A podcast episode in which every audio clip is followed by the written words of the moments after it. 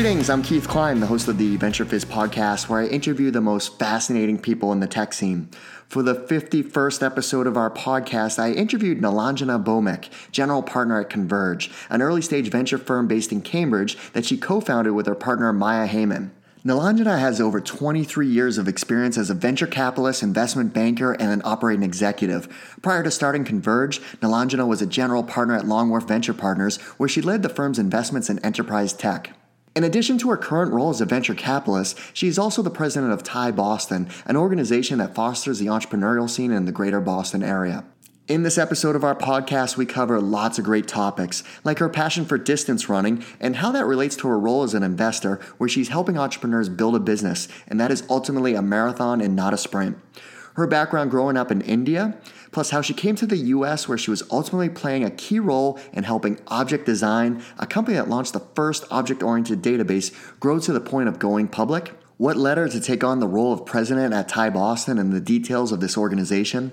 The potential 50 plus year industry trend that she's currently keeping her eye on, plus a lot more. Okay, quick side note the VentureFizz job board just hit a new milestone. There are now over 4,000 positions listed across the fastest growing tech companies in Boston and New York City.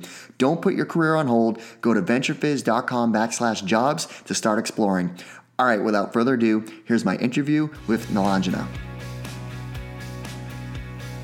Nilanjana, thanks for joining us. My pleasure. Good morning. I was uh, excited to chat with you because we have a lot to cover. Um, you know, there's so much to your background as far as what you've accomplished. But uh, before we do that, uh, I noticed while I was researching your background and all the different things that I kind of scour before these interviews that there, there, was a mention that you have a passion for distance running. And I thought that would be a good conversation starter because, you know, that's kind of correlated to entrepreneurship and investing, right? It's not like it's usually a marathon, not a sprint. So I was just curious as to, you know, your, your passion there for distance running. Uh, yes, it's for multiple reasons. Uh, first and foremost, it's my best way to clear my mind and be able to think clearly. So I think um, I think quite clearly when I'm running. I would love to run the marathon every year, but I probably get a marathon run in over the week uh, during the week. So I try to hmm. run five to six miles a day. Wow. Uh, time is the factor, right? So if I had more time, I'd do more. Uh, but uh, so that, uh, and I try to pack it in early in the morning if. I hmm. can. So it's a good start to the day, clears your head for the day, and gives you that, uh, you know, adrenaline to keep you going for the rest of the day. So, and you brought up a fantastic analogy. You know, our business is all about the marathon. It's seldom a sprint. It is most often a marathon. Mm-hmm. Uh, so it's a good mental frame to be in. That it's about, uh, you know, it's about, and it's also, I think it's not just um, that the distance running. I think it's also really embeds in you that um, deep understanding that it's also about the journey and not just about the destination. There, in fact, is no destination, right? When you're building a company, uh, it's milestones. IPO is just a milestone. It's just another fundraise. And uh, the strong founders and CEOs, they know that it's about continuously growing and creating value. And the value, you know, there is no end terminal point. Um, so, yeah, uh, the distance running is a very good proxy for what we do in our day-to-day business. And you brought up the IPO, and it's interesting as I've been, you know, interviewing a lot of CEOs for this podcast. You know, the the IPO is another milestone. It's another fundraising activity. And you know, you're just getting started at that point if you're a publicly traded company. Absolutely. So in a way, the journey just began, you know, right. in a different playing field. Exactly, totally. Right. Yes. Well, let's go way back. So, uh, where did you grow up? I grew up in India, and uh, I uh, grew up actually. So, my father used to design uh, power plants, uh, hydro turbines, steam turbines. So, we I, I, grew up in different parts of India, and uh, you know, I grew up around uh, engineering and design, and that led to, I guess, uh, my entry into uh, IIT Roorkee, and I did my undergrad in computer science. Um, I was doing some work at that time and very early in object-oriented languages, and uh, wrote a C++ compiler for my undergrad thesis, which led to a graduate program here in the United States uh, in South Carolina, where um, a professor was doing a lot of research in object oriented languages. I did my master's there. Uh, and then uh, ended up publishing that thesis which then brought me to uh, Boston to Object Design, which was the world's first object-oriented database. Uh, so that's uh, that's how so things that was, connect. That, I, like I remember the company actually because I was involved in the tech scene back then. Right. And so was this even like you said the first? So this was before like Oracle had their own relational database. Like, well, Oracle was a relational database. So Object Store was the first object-oriented database. So today, that whole concept of object-oriented databases has been uh, made more popular by first the NoSQL movement and then uh, the ah. new SQL movement. So underlying, you know, so. Uh, what's the difference? So uh, Oracle is relational, meaning you store the data in a table Mm-hmm. And object store or object oriented databases are you storing the data in objects or circles that are connected through relationships. So it's a different way of representing and storing the data, which leads to faster access, you know, easier access, greater relationships that can be stored in the database. So it was so a new concept pioneered by object design. And so it sounds like it was very leading edge that, very that. bleeding edge. We're yeah. very bleeding edge, and uh, we uh, our customers uh, were were uh, financial service organizations that needed to run uh, very fast transactions, telecom switches, so the very high end of computing. Um, were the customers of Object Design and Object Store, and uh, you know the company was very successful. started out as a startup here, backed by NEA and Harvard Management, and then had a very fast growth went public in 1996. Alex Brown took us uh, took us public, uh, and then uh, I joined as an engineer, uh, and then uh, very quickly uh, moved to the business side, and I ran the solutions group for object design um, for all of the Americas, which is about a third of the company's revenues after we had gone public. And the solutions group essentially helped our customers design their application around the database and that was uh, so exciting uh, exciting opportunity to see a lot of very complex applications how they got built how trading applications got built you know how switches got built. And so that was a great time. And and what was the like that that was kind of like you know the foundation of your career. I mean you come out of academia and join this company that is you know just growing and reaches yes. the point of an ipo and you are a key part of executing and, and building that business. So what like what was the foundation of your career uh, in terms of how it was built there? Uh, so I think that you know, Object uh, Design was a very technical company. It was a very um, uh, IP-rich company, uh, engineering-rich company, uh, and then which also had great business success.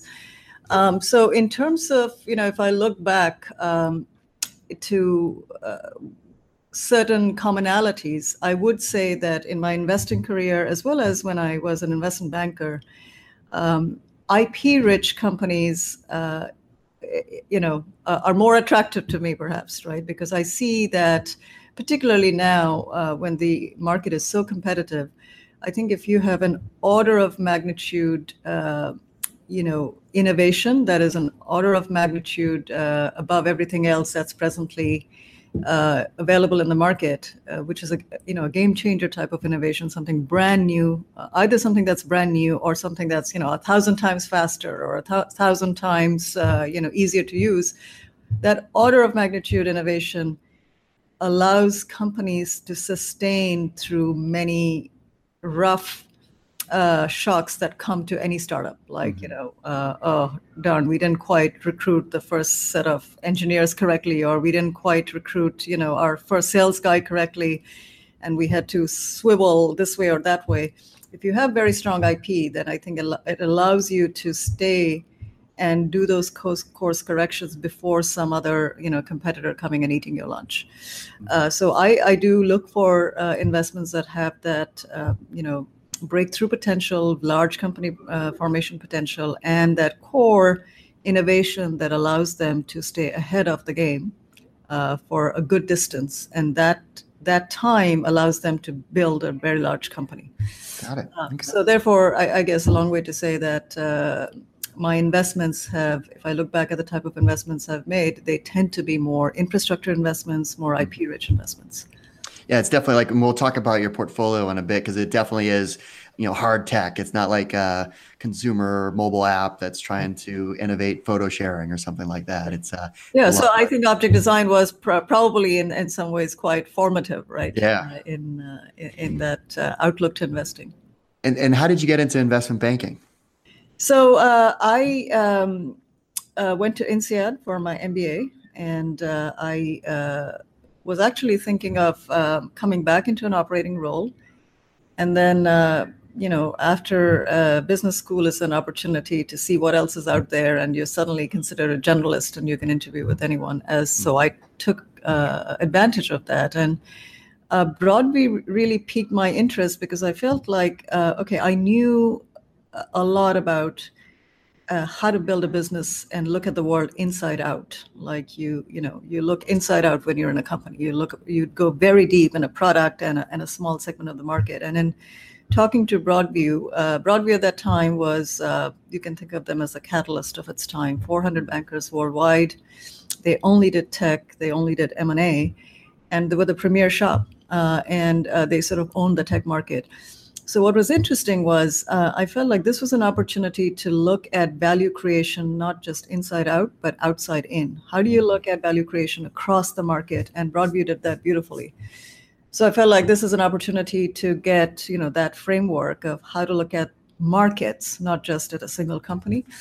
Uh, so I joined Broadview and I um, not only uh, uh, you know led M&A transactions, but because of my technical background, because of my operating uh, background, I ended up owning um, their equivalent of uh, equity research uh, at that time. Broadview uh, was known for something called market maps. We could map out an entire market segment minutely like security. Like we would have an entire book on IT security, and we could ma- map out very minutely what segments were ripe for consolidation. We could predict consolidation. Uh, and that was just fantastic uh, training in really looking at market evolution. And that, I think, that is uh, another thing I think that has really helped me in my investing career. So, not just look at a company in isolation, but look at it really systematically as part of a broader market movement. Got it. Well, that makes a lot of sense. Right. Now, let's talk about the next phase of your career because, like, how did you get into venture? Right. Uh, it's a very interesting story. So I uh, Broadview and Longworth were co-located in the same building, believe it or not, in in Waltham. This Route 128 was the peak of Venture at that time. Uh, we were on uh, Venture Hill on Winter Street. Sure. Yeah. and uh, so I was actually advising um, informally Longworth on some of their portfolio companies, mm-hmm. and uh, one conversation led to the other, and they said, "Hell." Hey, what, how about coming and joining us? And uh, I think I was reaching that point uh, at Broadview after a couple of years where it was time to decide do I want to do this for the rest of my life, or is this a good view into a different world and go back into the operating world? So I, was actually thinking of going back into the operating world. Uh, just because uh, I think Broadview was fantastic training, but it you can only go scratch. You know, you're sort of sc- scratching the surface. You're not going deep into anything. So I wanted to uh, get back into operating um, into the operating world, and then uh, the conversation with Longworth uh, came about, and I th- it felt to me like a very good. Um, uh, uh, in you know, so, so it was the best of both worlds in a way. Uh, it, it, allowed me to go deeper and at the same time not deep into just one single innovation it allowed me that role would allow me to uh, continuously uh, be at the forefront of a lot of innovations and continuously learn but at the same time go much deeper than you do in an investment banking role deeper as in you know you're really investing in a company therefore you need to know a lot about the company you stay involved with that company's evolution. We are institutional investors that are early stage company building uh, type of investment, right? So we don't do just one investment and then walk away. We stay with that company and uh, we work to build that company. So it, it, was a very exciting opportunity to really uh, apply everything that I had learned at Object Design and at Broadview and apply that to the investing uh, uh, world. And uh, I am still doing it. So haven't looked back. Now, like, did you? Because we talked about this a little bit earlier, as far as you know, you were making more infrastructure, you know, enterprise type of uh, investments. So, did you come into the firm, and was that like your, you know, people talk about thesis investing, right? So, w- was that kind of your how you what you set out to do, or it just magically? I, I absolutely set out to do that. Uh, You know, Broad uh, Longworth was, you know, i- investing the way most venture capital firms did at that Mhm. time, which is you are really relying on your network to um, bring you, bring in the deal flow, and then you're looking at the deals, and then you're sort of you know doing the work on a deal basis. And I think one of the my first observations was to that there was a, a another way to approach investing, which is a much more market oriented way. Mhm. So, you know, that is one uh, discipline that I did bring into the firm, which is two things matter. It's, uh, you know, the team absolutely matters, uh, but the market matters equally. Uh, the best teams in, uh, you know, in the wrong market, if they have wind against their face, uh, they, you know, they're not going to be too, as successful as they would be in a market where the wind was behind, uh, you know, them. So uh, that is uh, a big change that was, you know, I introduced at Longworth, and uh, I think we've done very well. And uh, this current fund, which uh, I helped raise and, uh, you know, was a key member of, is, you know, we are uh, very excited to have some very exciting companies in that portfolio. And and you did have you know a, a, an enormous level of success. I mean, there's multiple companies that um, you invested in that you know were acquired, like Viewfinity, vKernel, Softricity, Thor Technologies. So, Right. you know, uh, Converge. So, what what what do you consider you know your sweet spot as far as um, you know the types of companies that you're investing in? We are B2B investors uh, primarily. So within B2B, we are really looking at those um, markets, early markets, which may be very young and early today, that have the potential to become very large, very disruptive in five to seven years' time. So, uh, you know, uh, uh, an analogy would be uh, if you look back now, um, cloud has become sort of ubiquitous today. But if you looked at it, you know, like I did at Longworth in 2007, uh, no one knew that that's how big it would be and even what it was, right? So that's the type of thing that we look for. What's around the corner? Those markets that are just around the corner that are, uh, you know, just a sliver, barely visible, but will Mhm. be huge. Uh, in, uh, in in some years, and then we uh, look for the best companies that are shaping those markets. So, what are the the trends that you're noticing right now? Like, there's a lot of discussion around AI and machine learning, and Sure. but what like what what trends are you following currently? Uh, one one area where we are quite uh, keen on that uh, is bearing a lot of fruit is uh, a a market that we think is very ripe for um, massive massive transformation, which we think is probably sort of a 50 plus year trend, and that is the complete uh, rewriting of manufacturing. So manufacturing is you know a multi trillion dollar industry, right? It's a it's a global uh, industry. And we feel that we believe that uh, there's a confluence of technologies now, like the ones you mentioned robotics, uh, edge computing, uh, additive manufacturing, uh, that are bringing about probably the biggest transformation uh, in manufacturing since the Industrial Revolution.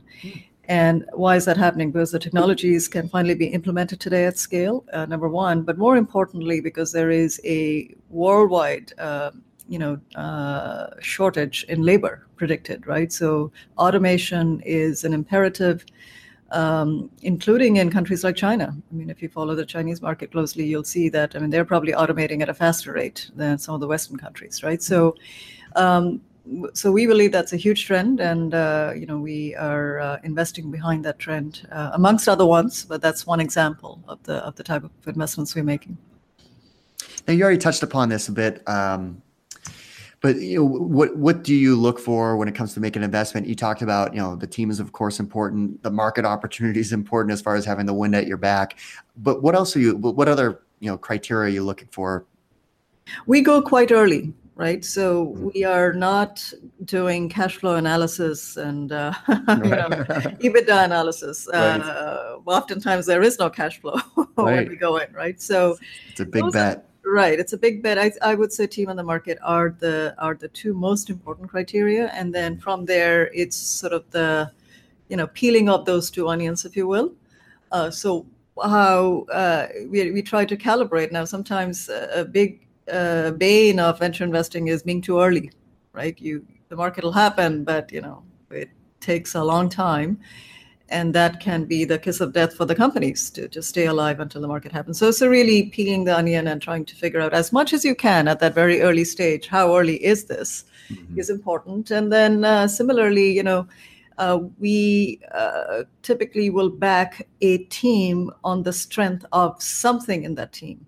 Oftentimes, it's a technical team, uh, and so really understanding, okay, what is this the team that will build a team around them? Is, does this is this does this team want to be augmented? Do they want us to help them augment them? Uh, how do they work with each other? Uh, the, you know, so that's peeling that onion and trying to um, bring value to help them build a company around that team is is what we do. So we are company builders, and so we take that lens of okay, we have these two in- interesting ingredients. Now, what else is needed around this to start building a company? Uh, and that's really what the actual work is. Now, you're a very, very busy person running your own fund. Uh, or VC firm, I should say. The um, but you're also uh, recently took on the role as president of TiE Boston, uh, which is um, very excited too. Yeah, it's exciting. Yet I'm I, like I, I, I just must imagine your schedule is bonkers. But anyway, so uh, so what brought you to the point of of taking on that role too? You know, I think it's uh, it goes back to the s- same reasons for starting Converge. Uh, entrepreneurship is thriving; it's at an all-time high.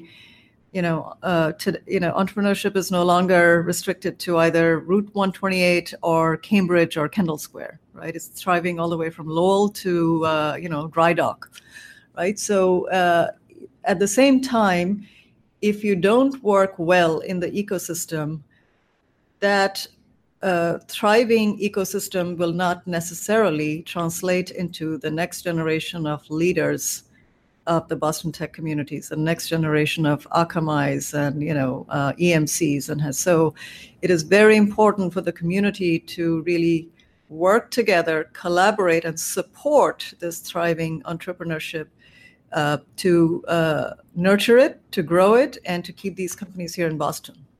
Uh, and uh, in that, I see, uh, I think there are three ecosystem categories of ecosystem players that I think are very important. Venture capitalists, capitalists, absolutely, right? So venture capitalists have to, um, uh, you know, work with the ecosystem, be accessible, uh, deploy capital here locally, which we are big believers in.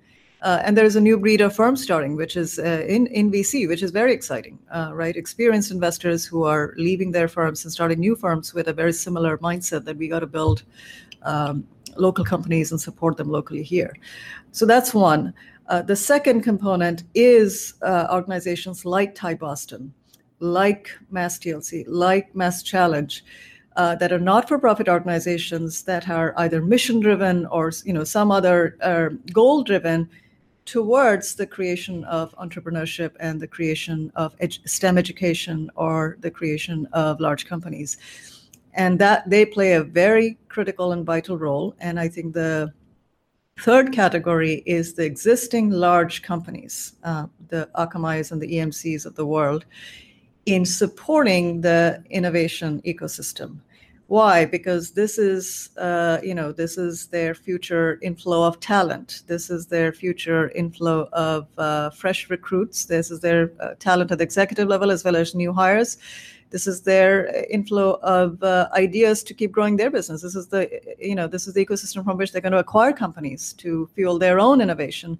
So those are three players that I think have to work well and work together uh, to keep this region um, you know in its strong place as the forefront uh, you know at the forefront of uh, of innovation and economic growth so i saw TiE boston as a platform that uh, is very important uh, which i think um, can expand um, its reach tremendously uh, under my leadership to really have a force multiplier on uh, on its impact really multiply the reach of the very good work that it's doing and i can elaborate on that if you like yeah, I, I, please do. I mean, because TiE Boston, I, like I know it was at least from my memory, uh, is it the largest or second largest chapter in the U.S. It is, it is the second largest chapter after Yeah. Silicon Valley. Uh, it's a very uh, important chapter. Our members have uh, created over, you know, 250 billion, uh, 50 billion in economic growth just here. Wow. The companies that they have, you know, it's 250 billion globally, but uh, Mhm. if you just look at the Boston region, that's how big its impact has been. So, you know, signature companies like Wayfair, like Netezza, like you know, uh, uh, Kabloom. These are these have all come out of uh, of TiE, Boston uh, members. So um, you go back to why do why do this now? So I think uh, the organization uh, was started by a, a group of uh, entrepreneurs from the Indus region, from Southeast Asia, uh, initially as a uh, networking group, as a support system for each other to help them as they built built their own startups. That organization today has grown to a very big organization who that is mission driven to support innovation and economic growth through entrepreneurship. So this is the only group that is by entrepreneurs for entrepreneurs. And we run uh, multiple programs, mentorship, education programs to create the next generation of companies here. And I took the role on to really send the message that this organization today is about a very inclusive ecosystem. It may have been started by executives of the in- Indus region, founders of the Indus region, but today we are uh, an organization that is very open in its membership. Our members are from, you know, entrepreneurs from any uh, background, uh, and our reach of our programs is available to any entrepreneur uh, in the New New England region, uh, and you know that's that's an important message for the organization to give. And we are obviously also want to send the message that uh, we are taking a leadership role in um, making sure that we have uh, uh, equal gender representation in everything that we do. Uh, so that's the second message I think that we want to send. And so it's an exciting and and and exciting time and exciting opportunity. And, and I, you know, I've been involved with TiE from for many, many years. Even before starting VentureFizz, I helped plan one of the the flagship conferences, which back then it was called TiECon, and it just was an amazing, amazing event. And that's still ongoing, right? That's correct. We have rebranded it uh, to call it Startup Con to Right. just emphasize that that's where we uh, are most active in. Uh, and yes, that uh, the next one is in May of 2019, and we, you know, we expect uh, close to a thousand attendees. Uh, it has, uh, it'll have uh, a set of tracks that will be very uh, topical, uh, and then obviously marquee speakers, which is our signature. Well, TiE has been just a you know an anchor of what makes the Boston tech scene so great with all the different programs and resources available for entrepreneurs. So they're they're very lucky to have you at, at you know running the organization too. Yeah, wonderful. I, and I'm I'm uh, I'm honored and thrilled, and I think we're doing great work. We are, you know, this is about expansion, broadening, inclusion. Now, just kind of thinking generally about entrepreneurship, like you, you've seen a lot of um, founders, you know, pitching to you, and then you've made lots of investments. So, w- what are those like common lessons learned that you'd want to pass along to entrepreneurs? You know, common mistakes or you know things that you know just from doing this for as long as you have that you've noticed. Yeah, you know, to a uh, entrepreneur that's just starting out, my first uh, advice would be uh, the in do the inverse of what might come instinctively to them. Many entrepreneurs make the mistake of, oh, I have an idea. I, I really don't want to talk about this to too many people because what if someone else copies it? And it's um, I would say you have to do the opposite of that. It's a very common mistake. You need to talk to as many people as possible to really do two things flush out your own thinking and your own plan, and two, uh, hear whether you're talking to yourself or you actually are onto something that is potentially big. Ideas are dime a dozen. Success is not about the idea. Success is about really staying with the idea and executing and that is a very tall order so you know that's why entrepreneurship is hard. That's why starting a company is hard and that's why so few people succeed because it is a difficult undertaking. It takes time. And so the last thing you have to worry about is oh five other people will take my idea run with it start a company raise the money you know have the sleepless nights put up their house for mortgage da da da da, da right? So that, that uh, so don't worry about it. You know it's more important that you really um, uh, flush out your thinking bring in other people into your idea this is a great way to find your co-founders you know find uh, people who can be potential investors in your company people who can be you know downstream advisors to you. So uh, first advice is uh, talk to as many people as you can. Because otherwise you're building your uh, product in a vacuum where you just exactly. think yeah like if you're not i mean i guess probably the worst case scenario is you build it and no one buys it right? Like there's exactly. just no it's not solving a pain. Exactly exactly all those reasons right? Yeah exactly well it's just uh, there is that fear of oh my god i can't i can't share this with people because someone's going to steal it. But yeah the the right. execution piece is just a whole different ballgame. right.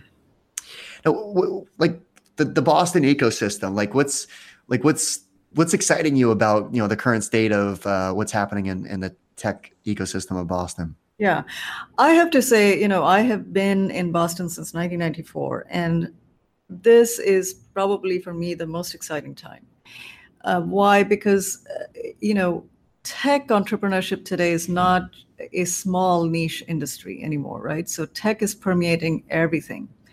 Uh, every industry from as I, you know we talked about manufacturing to food to climate to health to everything and so the first the industry has expanded m- multiple folds um, so that's just a size. So what that means is it's brought in a lot of new people into the industry, and that's very exciting. You know, people who have come in with different perspectives. These are, not, you know, our industry is not just, uh, you know, computer scientists and electrical engineers anymore. You know, we have specialists in uh, every field, every domain that are starting companies, and so that's very exciting. And that means that the uh, the scope of what this industry can do, can achieve, has increased dramatically right? So the impact of the tech industry now is bigger than ever before. I mean, Amazon bought Whole Foods, right? that just tells you how, how important this industry has become.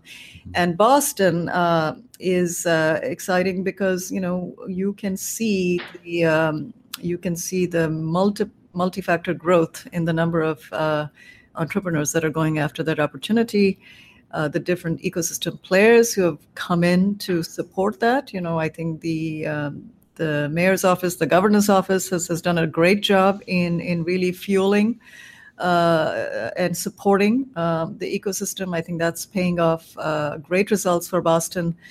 Uh, so for so for me, I think this is like a, a fantastic moment to create uh, the next generation of great companies here in Boston. Keep them here, create uh, you know uh, thousands of jobs in a in a in a sector of the economy that's uh, you know that's driving driving growth, driving the, the biggest growth of, uh, of all sectors, right? Now it's been exciting, especially because uh, now that the IPO window seems to be open. Um, I don't know how wide the opening is or how long it will still stay open. Hopefully for a long time.